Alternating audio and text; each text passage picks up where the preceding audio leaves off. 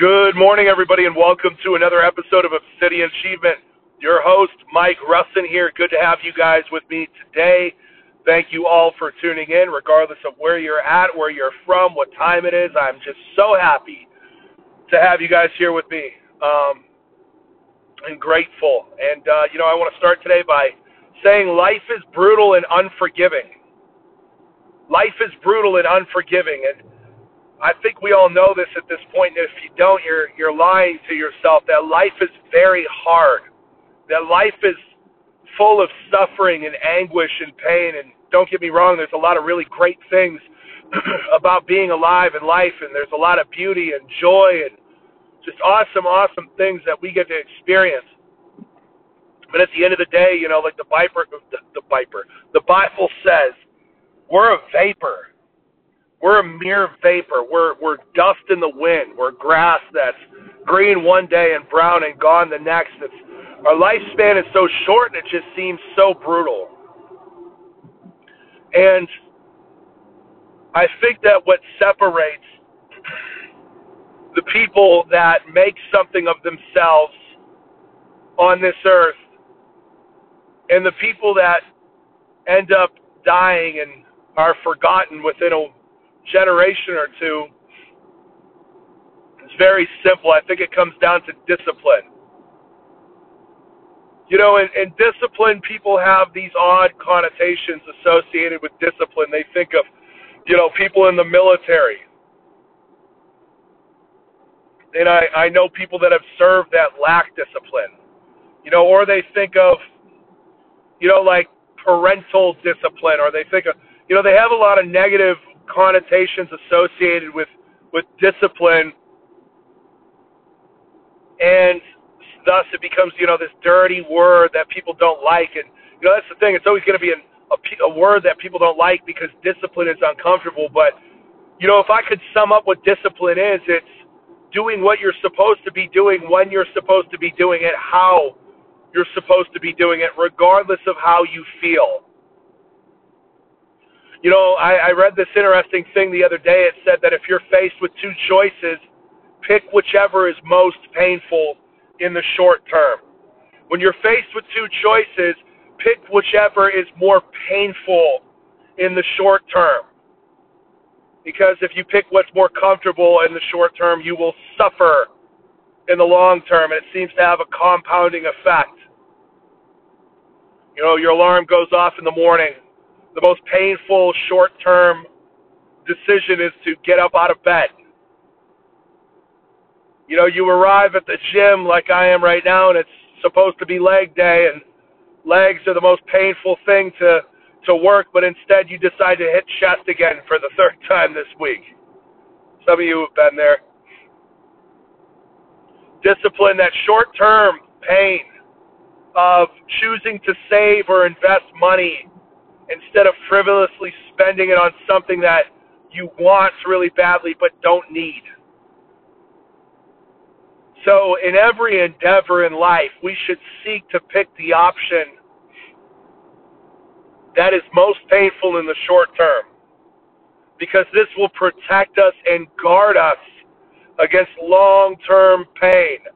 Short term difficult decisions li- lead to an easy life when decided upon properly.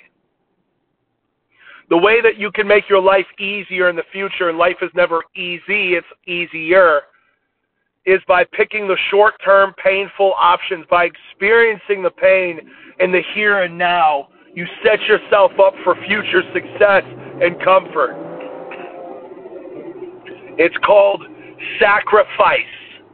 Sacrificing what you want right now and who you are right now for what you want someday and who you want to be someday. What did you sacrifice today on the altar of your pain and weakness to become the person that you're destined to be.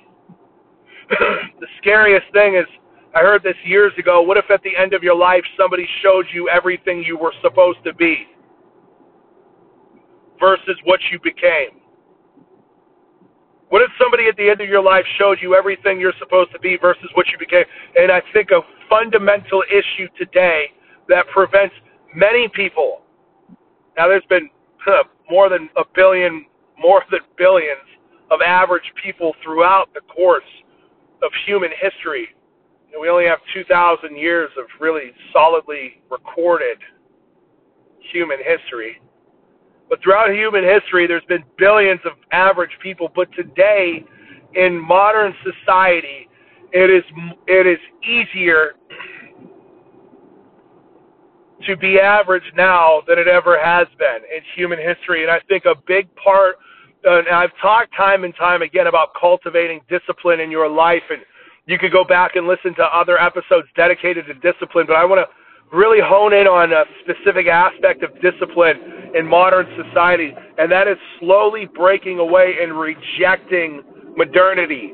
You know, we hear that quote that the Industrial Revolution and its consequences have been devastating. And it's true.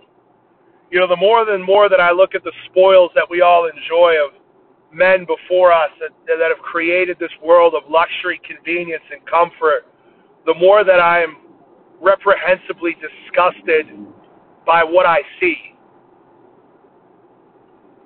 And the more that you start to separate yourself from the comforts of modern society, the more that you will start to see discipline spring up in your life. It's almost like modern society is like a tarp that you put over a patch of grass to kill it. Know, sometimes people, when they're starting a garden, they'll they'll cover a large patch of grass with a tarp, and that tarp cuts off, you know, sunlight and water, and, and the grass withers and it and it dies. Many of you are caught under this tarp of technology and modern comfort, you're not growing, you're dying. So I want to encourage you today to find ways to break away from modern society. I'm not saying that you have to throw your cell phone in the river, although that would be ideal.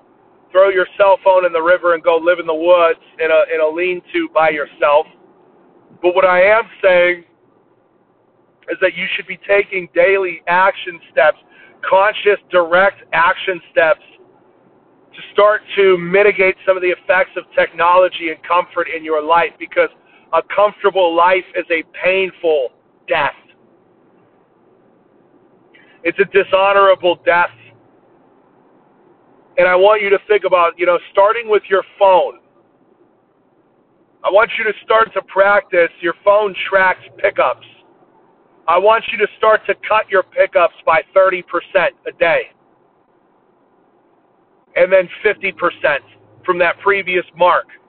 So let's say you had 500 pickups a day, which I bet you for some of you it's more. Let's try to cut that down by a third. And then let's try to get it down to 250. You know, you have to start to rewire your brain. We are impulsive creatures, and every time you give into an impulse, no matter how innocent it may be, you're rewiring your brain to always say yes, yes, yes, yes, yes.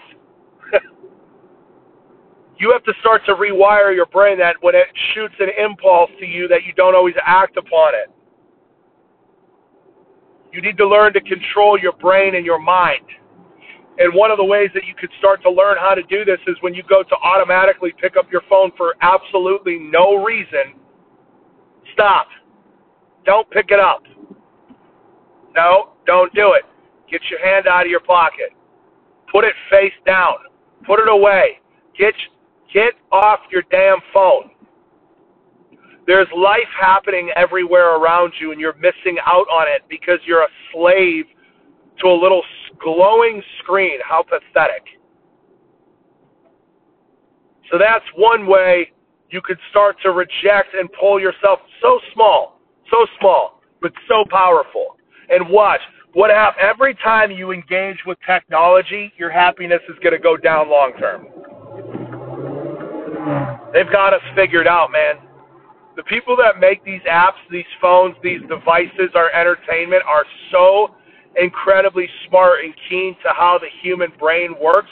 You are you are literally in the palm of your their hand. It's incredible. We all are billions of dollars of research and development into learning how the human brain works and how to and it's very simple it's just getting these dopamine hits every time you get a like or a comment or or anything, a thumbs up, whatever it may be, or a text. It's all dopamine. Dopamine, little hits, and you get addicted.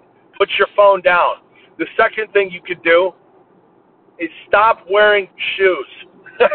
I know this sounds crazy, but you should stop wearing shoes or invest in a brand of shoes that actually fits your feet. Modern shoes squeeze all your toes together. We're supposed to be, our toes are supposed to almost fray out and spread apart, flat footed. Not what we have now. Many back problems and knee problems come from the shitty shoes that we wear on our feet. It's, okay, it's not going to get any greener here, Edna. Let's go. There you go. Good morning. A third way you could start to reject modernity is you could start to embrace a more ancestral diet. I'm not saying liver king for goodness sakes. Okay? I do eat raw organ meat, but I eat it solely for its benefits because its benefits are just you can't argue with it. One piece of liver, if I eat three ounces of liver in the morning, I bet you I get more nutrients than 90% of you get in your entire day because you're eating processed plastic microwave hot shit, shoveling it down your throat all day long, and you wonder why you're depressed and fat. So br- embrace some more. And I'm not saying it has to be all meat. I'm not saying you have to eat organ. I would suggest you eat organ meat, but I mean, even if you did a paleo, do the paleo diet, do a carnivore diet, you know, do a partial carnivore diet, do it, but just eat real food, real cheeses, real honey, raw milk, eggs, 100% organic grass-fed beef and chicken and bison and elk and, and real raw veggies and fermented veggies. I'm telling you right now, you'll change your life. So the third way you can change things up is with your diet. How much water are you drinking? You should be drinking a gallon of water or more per day. But that's the third way. And the fourth way and I'm going to do a much longer episode on this someday. But the fourth way is to get closer to your family. You know, we were sold this lie of you need to grow up and move out of the house and get away from your parents and, you know, see them on holidays. And, you know, my dad and I right now, God willing, this works out. We're looking on a couple hundred acres. Uh, won't say where, but uh,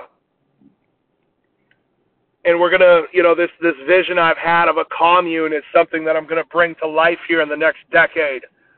And my family will all live together: parents, siblings, brothers, sisters, mothers, fathers, daughters, cousins, even will live together.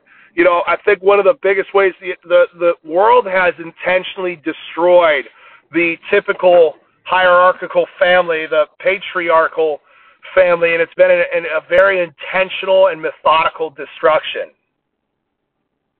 But I urge all of you listening today is to become closer to your family and embrace family. And don't want to get away from your it's your family. I gotta get away from my family. Like how what a pathetic, self centered, selfish thing to say. It really is. Well, my parents are assholes. Maybe it's because you're an asshole. You know, have you ever thought of that? Everybody loves to blame everybody else. It's so funny, and and they do such little self-reflection. It becomes everybody else's fault. Like, and you know, this is what I'll end on. If you're constantly attracting bad things in your life, it's because you suck. Okay, it's we talked about in my team meeting the other day mirrored reciprocation, meaning that what you put out into the world 98% of the time, not 100% of the time, but 98% of the time is what you're going to get back. If I go into an elevator and I scowl and stare at the person that's in there, they're going to scowl and stare back 98% of the time. And 98% of the time, if I go in and I smile and say good morning, I'm going to get a big smile and a good morning back. Is this not true? Well, most of you are walking around scowling at the world. and it's pathetic. But we'll talk about that more later. All right, peace.